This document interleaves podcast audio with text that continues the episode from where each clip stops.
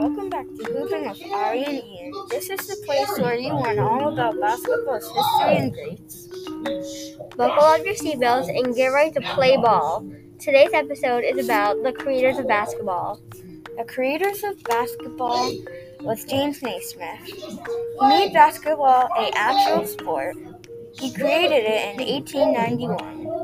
That's over a hundred years ago. People have been doing this for a long time then. He was born November 6, 1861. He was 5 foot 10 inches tall. Thank you for Hoopin' with Ari and Ian.